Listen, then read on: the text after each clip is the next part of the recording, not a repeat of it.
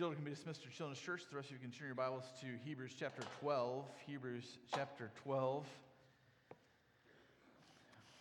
We're kind of interrupting our uh, ser- series on Revelation to just uh, this week uh, doing something uh, just kind of a heartbeat of mine as we think about being a, a family uh, that uh, scripture focused, that disciples in grace and truth to, to, impact people for the gospel. And the idea of telling stories of grace is kind of a, a, heartbeat of mine in regards to that. And you'll see that as we go through that. Um, and so that, that we're just touching on that this week. And then next week, um, we're looking at, uh, well, John Boyd and, um, James Taylor and, and, their families will be with us. Uh, they're missionaries, uh, two of our missionaries, both to South America, one to Brazil, one to to and they're both going to be with us next week. And so it should be a great time with them, hearing about how God's been working in their lives and ministries, and uh, just uh, challenging us to consider uh, missions and, and how God, God's working in our lives as well.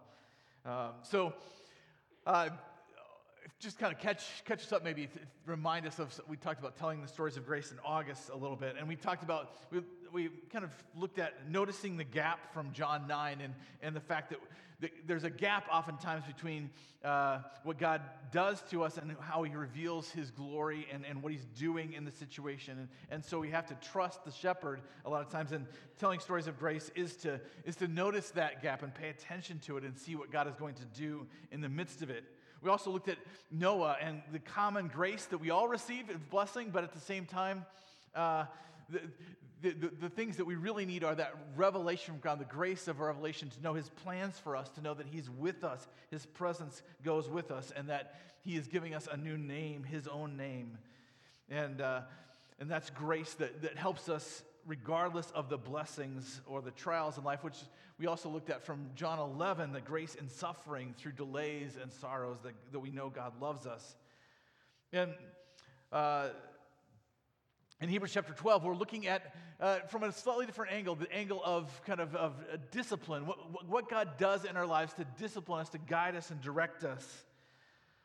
And we live in a world where people, uh, they, they, call it deconstructive, deconstruct. That is, they, they, they take what they, they were taught or what they believe and they, they pull it apart. And sometimes they put it back together in ways that are honoring to God, and sometimes they throw the whole thing out, right?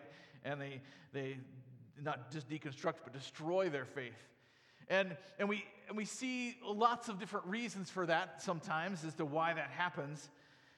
But I think a lot of times the discipline of the Lord is something that Hebrews, Hebrews is, as a whole is dealing with this idea that people, uh, th- this isn't something new. People leave the faith for a variety of reasons. And in uh, the, the book of Hebrews, the, the, writer of Hebrews is dealing with it. He's challenging his, his audience and saying, This is what you need to believe in, this is what you need to hope in. Um, and he, as he comes to Hebrews chapter 12, the end of his argument, so to speak, he talks about the discipline of the Lord. He says this in verse 5 of chapter 12. Um, he says, And have you forgotten the exhortation that addresses you as sons? My son, do not regard lightly the discipline of the Lord, nor be weary when reproved by him. For the Lord disciplines the one he loves and ch- chastises every son whom he receives. It is for discipline that you have, you have to endure. God is treating you as sons. For what son is there whom the father does not discipline? And he goes on and says basically, if you don't receive discipline, then you, in a sense you're illegitimate. Like you, you, like you should expect discipline in your life. And when we think of discipline, especially in that context, we think usually of negative things like, okay, I'm doing something wrong and I get, you know, disciplined, I get corrected.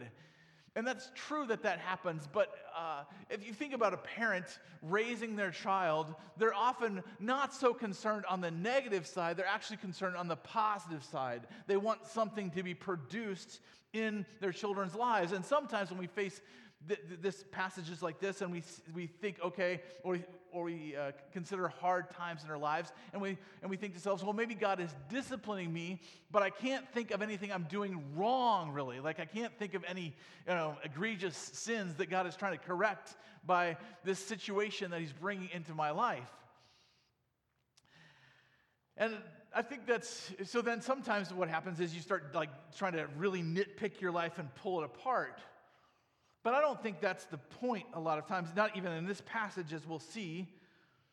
Uh, it's kind of more like uh, my kids, when, I, when I'm raising my kids, I'm not, I am concerned that they behave correctly, but I'm more concerned that, that I bring things into their lives that help them consider who they are, who God made them to be, and, and how they're growing and developing and considering, oh, how to live in, in, in, the world in which we live. And one of the ways that I've done that in various ways with my kids is uh, we, we play soccer, but we also, we also encourage uh, roughing, roughing uh, soccer. And so roughing is not my kid's favorite thing to do, to be honest, right? Like, who wants to tell everyone, adults included, that this, you know, this call is the way it is, right? Uh, and yet, so we introduce them into refing and say, hey, we're going to try this. Now, now, some of my kids liked it and did well at it. Some of my kids didn't like it and didn't do well at it. And that's okay. The, the goal was not to be like, you've got to become a good ref. That was not the goal. The goal was to say, how, what does this teach you about yourself and what you like and what you don't like? And also, can you learn from the process of, of having to learn something new and be faced with something new because you, you need to understand something about how the world works and who God is in the midst of this world. And, and so we're going to go through this process of learning how to ref and refing a few games. And um, if, you, if you decide, hey, I hate this, then okay, fine, we'll try something else. But at the same time, you're going to go through the process. Does that make sense? And in Hebrews chapter 12, this is what the writer of Hebrews is getting at. He's saying, God has you on a process. He calls it a race earlier in Revelation, or he, in verse uh, chapter 12, Hebrews 12. Here he calls it the, the discipline of the Lord, this process of discipline. And, and he's, he's saying, in this process, don't, don't jettison the process, don't leave the process. You think back to Hebrews chapter 11, the great heroes of the faith, but in each in each of their situations, they were, they were handed a, a, challenge, a difficulty. And it wasn't because necessarily they were sinning. I mean, that's not usually what's brought up in Hebrews 11. It's that God is doing something else in their lives. He's working in their lives. For instance, Hebrews 11, verse 8, right? By faith, Abraham obeyed when he was called to go out to a place that he was to receive it as an inheritance. And he went out not knowing where he was going. Here's the discipline of the Lord in the sense, right? He's saying, Abraham, leave where you are because I'm giving you an inheritance. God wants to create something greater and bigger and more in his life. And so he says, you got to get uncomfortable for a while here. You got to go through this process of leaving your home, moving to another place, not even know where you're exactly headed, and following me step by step through the process. And when we, when we consider God's work in our lives, it's more often like that than it's more like, hey, you messed up over here, fix it. Does that make sense? Uh, another, Hebrews 11. By faith, Moses, when he was grown up, refused to be called the son of Pharaoh's daughter, choosing rather to be mistreated with the people of God than to enjoy the passing, the fleeting pleasures of sin. Here again, Moses, he's more, God, God puts Moses in the situation. Why? Because he wants to draw something out of Moses. He wants to draw leadership out of Moses and passion out of Moses and direction out of Moses, like saying, you know what? Egypt isn't all where it's at.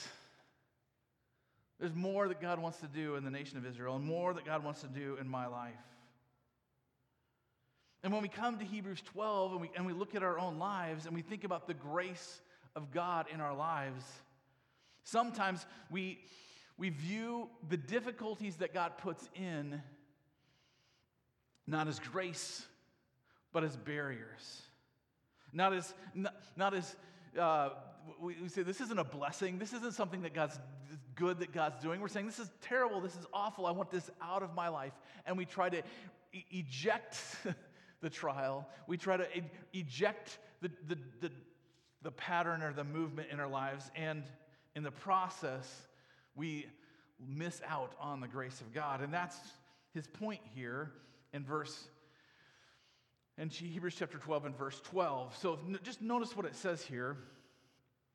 And where it says, Therefore, lift up your drooping hands and strengthen your weak knees. Now, this is something that's missed in English because your is usually a singular your. Like you're talking, when you talk to you, I'm talking to you and you and you and you. But in Greek, you have a corporate you, okay? So when it says here to lift up your drooping hands and, and your weak knees, he's actually talking to the group. He's actually saying, look out for the people in the group that as they go through the discipline of God, start feeling weak, start wanting to reject the, the process. And he says, and make straight paths for your feet so that what is lame may not be put out of joint, but rather be healed. You can see that from the context it's corporate because every application is a group application. He says, strive for peace with everyone and for the holiness without which no one will see the Lord. See to it that no one fails to obtain the grace of God, that no root of bitterness springs up and causes trouble, and by it many become defiled. That no one is sexually immoral or unholy like Esau, who sold his birthright for a single meal. For you know that afterward, when he desired to inherit the blessing, he was rejected, for he found no chance to repent, though he sought it with tears. As we seek to tell stories of grace in our lives, what I, what I want to get across is that one of the things that ha- is happening as we tell stories of grace is we actually help one another to endure and go through the process and see the fruit of what God is doing on the other side. And so we need to kind of, this is, here's my goal this morning, is to seek to help one another endure. Seek to help one another endure by three things, all right? The first one is by acknowledging God's discipline, by acknowledging God's discipline. Again, verse 11 of chapter 12 says, For the moment, all discipline seems painful rather than pleasant, but later it yields the peaceful fruit of righteousness to those who have been trained by it. Think of something that you've had to learn that's new to you. And in the process of learning something new, right? There, there, there's a kind of a fumbling that goes with it, right? And there's a, there's a process where you're like, okay, I don't know the parameters, I don't know how this works. And you're trying to learn a, a, some, uh, maybe a few physical skills and a few mental perspectives all at the same time. And it, and it, doesn't, it doesn't work too well. You know, I, I coach soccer, and, and you, you, especially as they make a transition from one stage of soccer to the next stage of soccer and learning some different skills that go with it. And yes, they can, they can know how to kick a ball, but they can't, they can miss kicking the ball because their brain's thinking about so many different things. And, and there's this process that we go through to learn something. And what God is saying here in Hebrews 12 is God puts us through processes where we learn some things and we go through some things, but the goal is, even though it feels painful and hard and uncomfortable at the time, the goal is the fruit of righteousness, that, that, that we would be able to be a blessing to those around us, that we would be an encouragement to those around us, that we would be able to help those with the help that we have been helped with. And so, as you go through the difficulties of life, you have to keep reminding yourself the question what's the why? Why? Why? What's going on here? And not the why in is in what, what's God doing here? Because you're not going to know that like specifically a lot of times, at least initially. But the why of why am I going through this process? Why am I willing to, to seek God in the midst of this process? Why? Because God knows what He's doing and He's working something in my life. God is doing more than getting me to toe the line or stop doing the wrong thing. He is asking us to live by faith and demonstrate that faith just like the heroes of old, like Moses and Abraham and David. We have to live that same kind of faith out. And I don't know about you, but that can be hard times. I know in my life, uh, I'm going through something new for the first time. Oh, I, mean, I, I did it a long time ago. Um, when we were first married, Amy, my wife, and I, we both worked jobs at the time, but that quickly changed. Uh, and then she hasn't worked because she's been raising kids for the last several years, you know. And now in the last in the last semester here, she started a job, right? And you know what? It's it's painful to learn how to you know, like change roles a little bit, right? Like, now she's working, she's not available. I've got to take some things. And, and th- there's a side of me that's like, I don't like this, right? I wish we could go back to the way it was. I wish I didn't have to do as many dishes like I do now. I wish I didn't have to do as much laundry as I do now. I, I wish that, uh, that you know, she would be available to me as much as I want her to be available to me, and she's not. And, uh, and you know, it's painful. It's painful for her because she's learning some new things too. It's painful for me, and, and we don't like it. And the temptation is, right, is to, to go to things that kind of take the comfort, bring you. So, like, I've found in my life that like I'm, I'm getting on my phone more, right? You know what I mean? Like, I'm just to get on YouTube and, you know, watch stuff about wars, you know, because I'm in one and I just, uh, I'm going to be reminded I'm not really in one, you know. And, and, and you, so you, you, but the point of doing that was not, it was not to see the grace of God in my life, not to submit to that process. The, the, the, my point was I was trying to escape more often than not, right? I was trying to, to forget about my problems and, or, or justify my pursuit of things because ultimately I was struggling to embrace the grace of God in my life, right? To, like to, to learn to, to grow from what God is doing now in my life. Learning because God, God wants to do something more in my life through this process of her and I working than just, than just me keeping the same kind of relationship with her that I had. And that's part so one of the things that i had to do this week was you know as a working through passage and reminder of this is i had to repent i'd be like god i'm, I'm, I'm sorry you know right? Like like i've been avoiding you and what you're seeking to do and just lamenting in a sense all the things that are hard about my life. Not that it's terrible you know but you know what i mean and, and I'm seeking to, I'm focusing on all of the problems I have and not considering that if I change and grow and seek to follow you, that, good, that you're, you're doing something more in my life. You want to have some more skills in my life. You know, evidently I need to learn how to do laundry correctly, you know, after all these years. I, I need to learn uh, more than I was a joke, okay? uh, uh, but more than that, I need to learn how to, to, to consider different issues and things going on, and how do I respond to those, and how do I work through those? Why? Because I need to acknowledge God's discipline in my life. Like for me to endure and for you to endure, and, and frankly, my acknowledging of God's discipline in my life helps you endure. Right? Because we all realize that, that we have either the chance of kind of rejecting the grace of God and rejecting the discipline of God and saying, I don't want to go through this process. I want to just kick it out of my life and kind of go back to the way it was and not, not have all these different, but not all have all these opportunities because frankly, I've got way more opportunities to bless my wife right now than I, in some ways, I've had in the past. So, which is it going to be?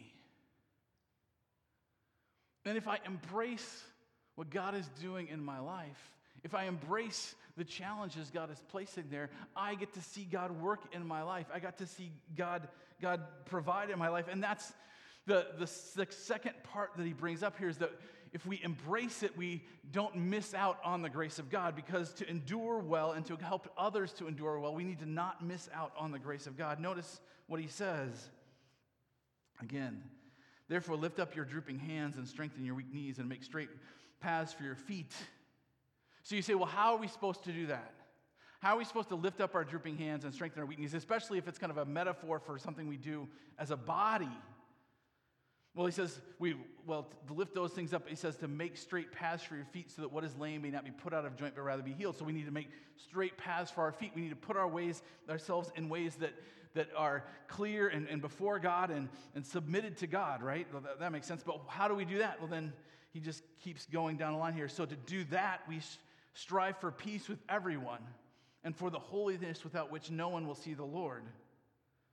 and say, okay, well, how do I strive for peace with everyone? Well, if you take that phrase and you circle it and you go down to Hebrews chapter 13, verses 1 through 5, that, that tells you how you can strive for peace with everyone, okay? He says, let brotherly love continue and watch out for prisoners and watch out for uh, care for strangers and remember to keep marriage holy and don't get caught up in love for money. And those things help you to pursue peace. But generally speaking, we try to try, try to have good relationships with people so that the, the whole body can be blessed. But he also says we need to strive for the holiness without which no one will see the Lord. This is kind of an interesting phrase because usually holiness is unqualified. It's just we should strive for holiness. But here it says specifically in the Greek, the holiness. And what is the holiness? The holiness that's qualified by those who can see God. You say, well, what does that mean? Well, I think, in the, again, since he's just working his way through here in a logical order, he says, See to it no, no one fails to obtain the grace of God. And, and so, the holiness without which no one will see the Lord and missing the grace of God are connected. So, it's not this a perfect holiness, like, okay, I've got everything right, and I know that God will stop disciplining me if I get everything right. It's this holiness that recognizes that grace of God is in the midst of what is going on in my life. The grace of God is here with me. In the Bible Knowledge Commentary, just makes this comment. The author may also have in mind that the thought, of the, the thought that one God, one's perception of God, even now, is conditioned by his real measure of holiness. That is, that is, you can only see God if you can see him. And it's, it's that holiness that says, I believe God is for me. Right? Because you can go through life and, and think, okay, I've got to do all the right things, do all the right things, I've got to do all the right things. Otherwise, God is upset with me. But if you are in Christ, if you are forgiven of your sins, if you have received the, the assurance of his love and forgiveness in Christ by his death and resurrection on your behalf, then God is for you. Romans 8 is clear on this as well, right? Romans says that, that if God be for us, who can be against us? And then he goes on to say, if God, if God is willing to give up his own son for us, how much more will he, in a sense, give us everything we need? And I ran into a quote this week that said, in, in Paul, grace is explained. He's, he's explaining grace. This is what grace is. In Hebrews, grace is presuppos- presupposed. That is, he doesn't explain it. He's just like, this is, this is the, uh, environment we operate in. Do you operate in the environment that God is for you? That God is with you? That God is like a loving father coming alongside of you and like, hey, let's learn about refing together. You know what I mean?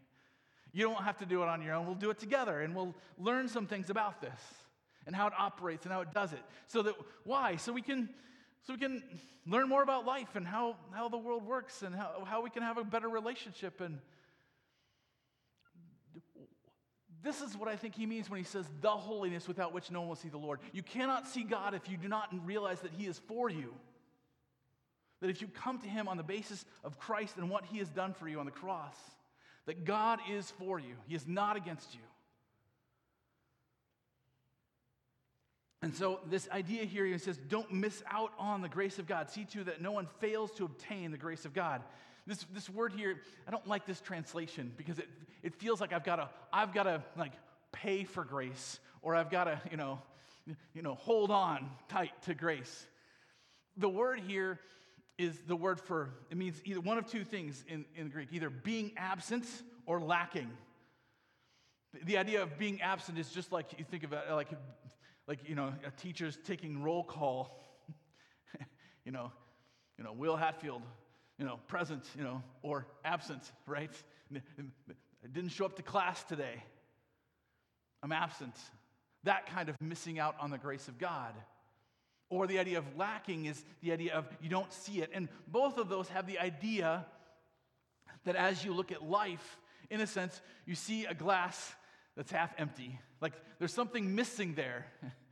And you're missing out on the grace of God. And he's saying this as, as we go through life as a body of believers, we need to look around and be like, who's not seeing that the glass is half full, so to speak? Not in a just positive thoughts kind of way, but in the sense of God's grace is in the midst of what we're going through. God's grace is in the midst of, of, of what, what's happening here. This is not outside of the grace of God. This is, this is the grace of God working in our lives. So we, we, we become absent to it potentially. And he uses two illustrations of what he means by this. As he goes along here, he says, See to it that no one fails to obtain the grace of God or misses out on the grace of God. He says, That no root of bitterness springs up and causes trouble, and by it many become defiled. So, what does he mean by this? Well, this is a, a reference to a, a couple verses in Deuteronomy. Deuteronomy 29 says, Beware lest there be among you a man or woman or clan or tribe. So, again, it could be an individual or a group whose heart is turning away today from the Lord our God to go and serve the gods of other nations. Like basically turning the back on God and His grace and feeling that there's something else, there's something better to worship, there's something better to follow, right? Beware lest there be among you a root bearing poisonous and bitter fruit. There's the reference, right? One who, when he hears the words of this sworn covenant, blesses himself in his heart, saying, I shall be safe, though I walk in the stubbornness of my heart. This will lead to the sweeping away of most moist and dry alike. And there's that reference to many become defiled, right? So, what's, what's he saying here? Well, he's saying one of two things, probably both. He's saying sometimes people are, are seeking to move away from God. They don't really want to follow God and love God. They, they want to do their own thing and go their own way, and they're finding other things to worship, like money. Like, I'm, if I have money, I'm good. And that creates this bitterness. Why? Because if God, you know, if I'm trying to worship money and God denies me money, then I'm mad at God, right? I'm like, God, you know money would be good for me. I mean, just more of it would be great for me. Why are you denying me money? You know? And so we, this heart of bitterness starts to spring up in, our, in, in your heart or in a group of people even, where you're like, God's not giving us what we want. We're missing out on the grace of God. But the reverse could be true too. It could be someone who's saying, uh, he says here, I shall be safe though I walk in the stubbornness of my heart. Like, I'm, like, I'm doing the right thing. And if I'm doing the right thing, then God can't bother me, basically. okay? It's, it's the person who's saying, who would say about money, you know what, i am sacrificing, I'm tithing, I'm, uh, I'm, I'm, I'm being generous with my money. So if I do that, God can't like make it, you know, God can't cause inflation to happen. You know what I mean? God can't, you know, cause me to lose my job. God can't make, di- won't, can't, or won't, shouldn't let difficult things come into my life because I'm doing the right things. And the point here, too, is that causes this heart of bitterness to spring up. Why? Because. Because when God does it, because He wants to do more in your life than just teach you about money and how to be generous, you, you can become bitter like, God, I, thought I was good on money. I thought I learned all the lessons I needed to learn on money. And so you need to, you need to stop what you're doing because I've learned it all, right? And God's like, no, no, no, no. There's, I'm not even doing something about money here, but I'm using money to do something else in your life. And, and you need to understand that. And you need to, you need to see the grace of God. You need to see the, my grace in your life. And so uh, it's, it's, it's, one of those weeks where, you know, where you have conversations with people and they fit your sermon really well. Uh, I, I got a chance to talk to Nate Thornton, and we were talking, and I was like, Can I share what you're talking about with, with the congregation? And he's like, Yeah, absolutely. So, Nate, he's, he struggled some with like addiction. He's had some struggles with addiction, and, uh, and he's, but he's going back to church. And so we were talking about it, and he's like, Yeah, I went to church and I was talking to somebody there. this church, and uh, and and it just seemed like they, they put me in a box. You know what I mean? Like, like they, they they didn't really want to deal with who I was anymore. They just wanted to like put me over here in this box and not really deal with who I was and what God was doing in my life right now, like the problems I'm experiencing right now. They just want to kind of, okay, gonna, you know how we do it sometimes. We all do it, right? Sometimes we like talk to somebody and like, oh, you fit over here in my life. You know what I mean? How that works. And and and so he was talking about that, and he was saying, yeah, when it seems like sometimes what Christians do is instead of embracing where people are at and just helping them to see the grace of God where they're at, they're like, well, I can't, I can't, uh, I don't really want to deal with you, and, and, and, and I'm just going to push you out. I'm just going to say, here's the box you're in, and I'm going to be over here. And, and I was like, yeah, I, I, it just resonated with me because I was like, yeah, it's, it's kind of like, in a sense, spiritual heroin, where we just, we just want to be comfortable. And I was telling him about how I was confessing my, my lack of, you know, wanting to embrace the grace of God in my life. And it's like, we just want to be comfortable. And so we go after things that make us comfortable, especially when God is trying to say, No, I'm trying to make you uncomfortable right now. I'm trying to move you through something. And, and parents, just, just be aware. Like, you can bring your kids to church, and it's good to bring them to church. I'm not saying don't do that. Let's just be really clear here. But I am saying there's a danger. There's a, there's a danger of bringing your kids to church and making them feel like this is normal. I go to church, I feel comfortable about my life, I be comfortable about where I'm at. And, I, and once I kind of check that off my box, like, God, I did what I was supposed to do, then God won't mess with me. God, and, and, we, and then when hard things come in and, and challenges come in, they feel like, God, why are you doing that? Because I was at church and I was comfortable. I, and, and we, we substitute comfortable form uh, of Christianity for really embracing a relationship with God. Does that make sense? Because that's what he's saying here. He's saying if you substitute like your idea for grace is God just, God, God blesses me. He makes my life comfortable. He makes my life happy, and everything's good as long as that's. If you substitute that for the real God, who is interested in doing so much more in our lives, and it's like, hey, let's, I'm gonna engage, let's do something fun here. you might not, this will be a little uncomfortable, but let's do it together. Let's ref. You know, I, I've refed with my kids. It's uncomfortable. You learn something through the process. And so he's saying here don't, don't miss out on the grace of God. Don't be someone who thinks they can just be safe if they follow all the rules. He also gives another example here of Esau. Says that no one is sexually immoral or, or unholy like Esau, who sold his birthright for a single meal.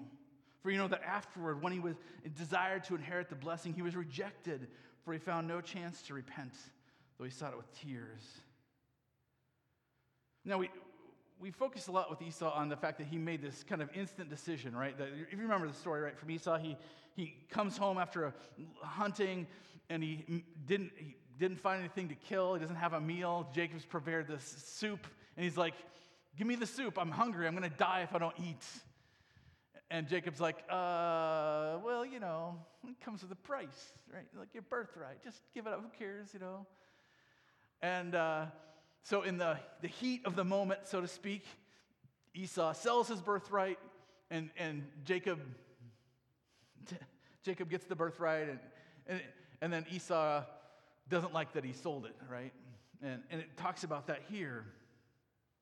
And, and the, a lot of the focus, especially if you're in children's Sunday school, is the focus on the heat of the moment thing, because for kids, right, the decisions they make in the heat of the moment matter. They can be problematic.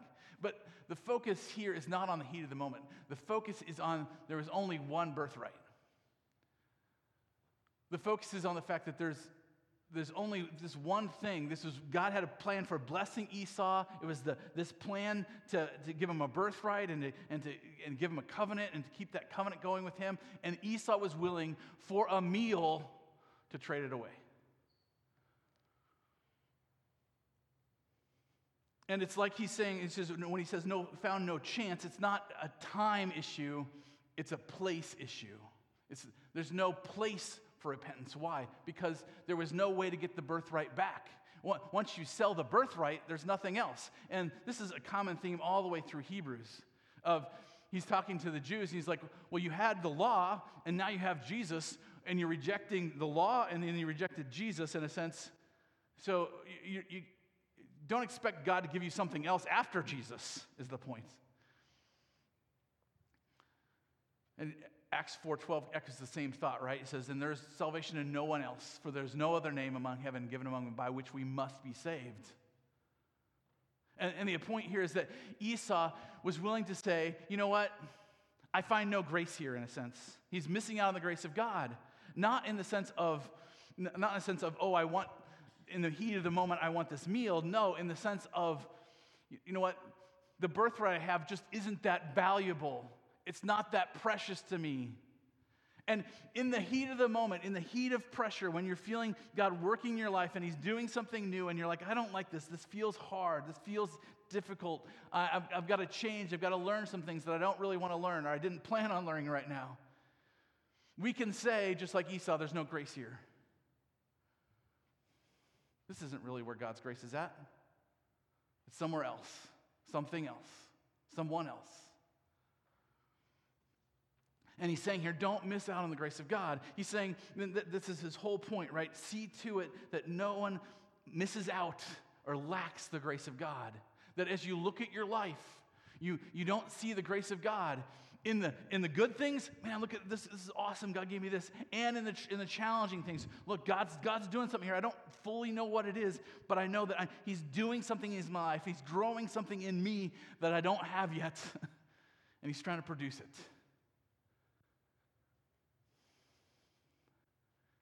And I don't know, obviously, I've been there multiple times. I don't know about you. Where God's grace is doing something in me that I don't expect. But He's still doing something. And I need to see it as grace and not miss out on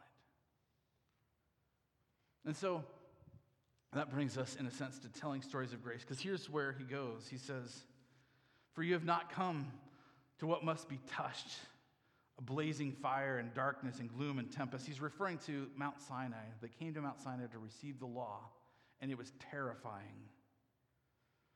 It says, verse 20, for they could not endure the order that was given. If even a beast touches the mountain, it shall be stoned. Indeed, so terrifying was the sight that Moses said, I tremble with fear. He said, Moses even said, This is terrifying.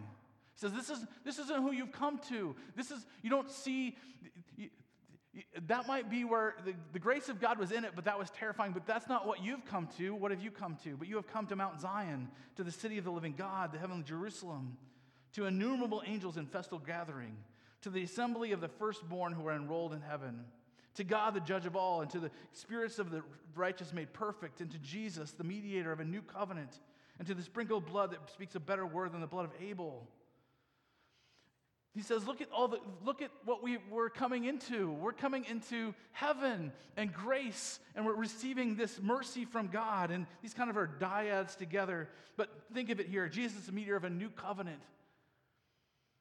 A sprinkled blood that speaks a better word than the blood of Abel. Well, what did the blood of Abel speak? It spoke vengeance.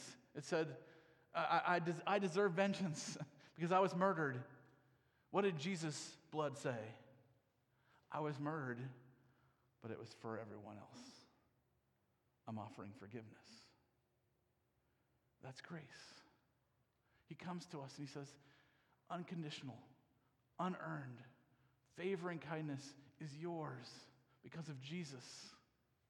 This is what you're coming to.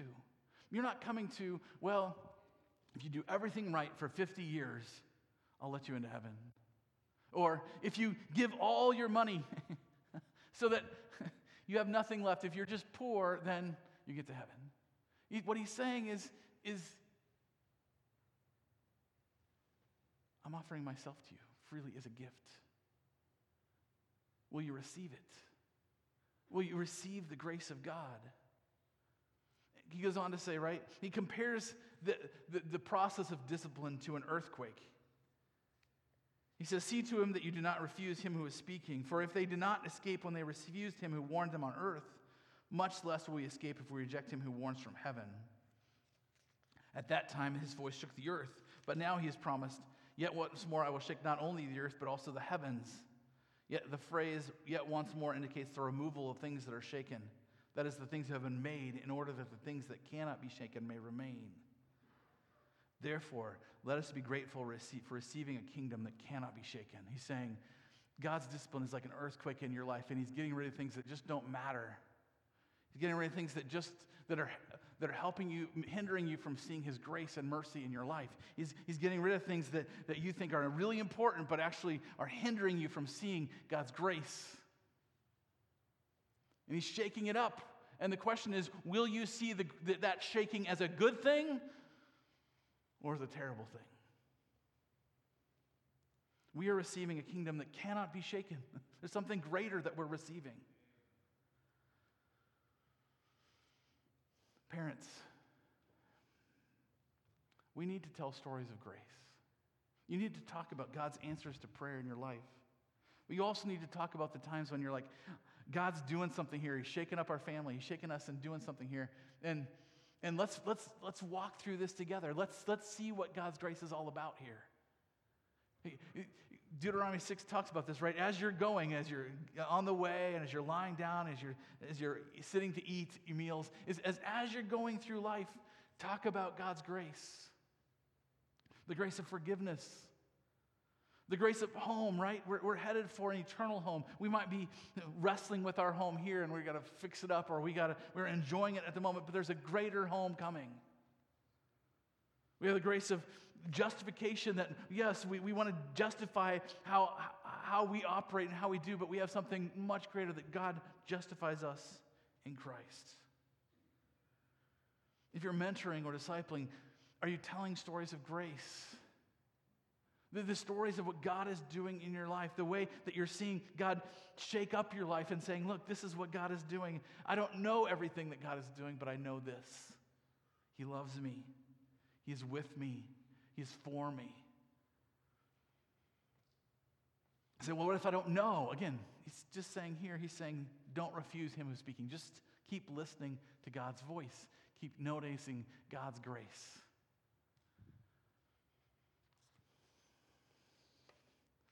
So, I guess the next steps this morning are, are just first of all, are you staying in the grace of God? We're all tempted to kind of pull the eject lever and miss out on the grace of God. Like, I don't like this. I don't want this. I have to change. I have to grow. I have to see what God's doing. I, I, I want to go back to the way things were. No, don't miss out on the grace of God. Don't miss out on the grace of God. Listen and obey and, walk with God. Don't miss out on His grace. Maybe you're here this morning and you've never received the grace of God. Javen and Brittany showed great testimonies of just the fact that we just receive the grace of God by faith. As Brittany said, you know, for whoever calls the name of the Lord will be saved. She read the first few verses either, verses earlier than that. But it's all about just saying, God, I need your grace. Have you received it? Have you received it? Maybe some of you have been missing out on the grace of God. Maybe you've been in that kind of that Christian bubble, so to speak, of well, I'm just going to do what's comfortable and I'm not expecting God to do anything hard. I'm not saying that we look for pain. That's not what I'm saying. I'm saying God brings things in. He's, he challenges us. He challenged Abraham, hey, leave your home and go do this. Maybe God's challenging you to do something and you're like, but that'll be really hard. But if God's with you, who can be against you, right? I would say this about telling stories of grace and is one of the biggest things we need to do is just start carve out time to spend in conversation with people. You know, we, we, we, we structure our lives, right? We, we get our task list and we like, okay, I've got to get this, this, and this done. And, and we think of conversations with people as just tasks to get done. I've got to get this task done. But do you just sit down with a friend for an hour and talk? Talk about what's going on. Let the conversation flow where it goes. D- do you do that ever? I think if you're going to discover the grace of God in your life and in others' lives, you've got to kind of carve out some space for it. You got to kind of say, you know what? Let's see where this goes. Because you know what? That's not missing out on the grace of God, right? It's basically saying, let's see where this goes, God. Okay, I'm willing to follow you. Let's go. Do you take time just with your spouse, with friends, with neighbors to just say, you know what? No agenda, let's just talk. How's it going? What's up? What do you like? What do you not like? What's going on? Why? Because in the process, that's where you tell stories of the grace of God. That's where you're reminded of grace of God with others. It's usually not in our agendas. It's usually not in what we're trying to accomplish. Because God is usually not working solely, not that He doesn't use our activity, He does. But if you want to notice His grace, it's when He's shaking things up, when there's no exact plan. And when you can sit down and say, This is what's going on, and I don't know. but I do know this God is with me, God is for me, God is going to guide me, God's grace is around me. So, tell stories of grace. We need to do that with one another. Why? Because we all, at one point, are the weak knees, the frail hands. We all get tired in the struggle. And we need to help one another out by focusing on the grace of God, not missing out on it, and telling stories of grace. Will you do that? Heavenly Father, I thank you for Hebrews 12, one of my favorite passages of Scripture, because it's so easy to not endure, to miss out on your grace, to, to want to eject out of the difficult and challenging earthquakes of life and say, I'll just find something easy and comfortable. But you are doing more in us to bless us, to see you more, to, to help others more. And so, Lord, help us not to miss out on your grace. Help us instead to tell stories of grace. For we are receiving a kingdom that can never be shaken or moved. You, you, you, we have this kingdom that is firm, and so we want to offer you acceptable worship because you are an awesome God and your grace carries us, protects us, and guides us. We thank you for it. In your Son's name we pray. Amen.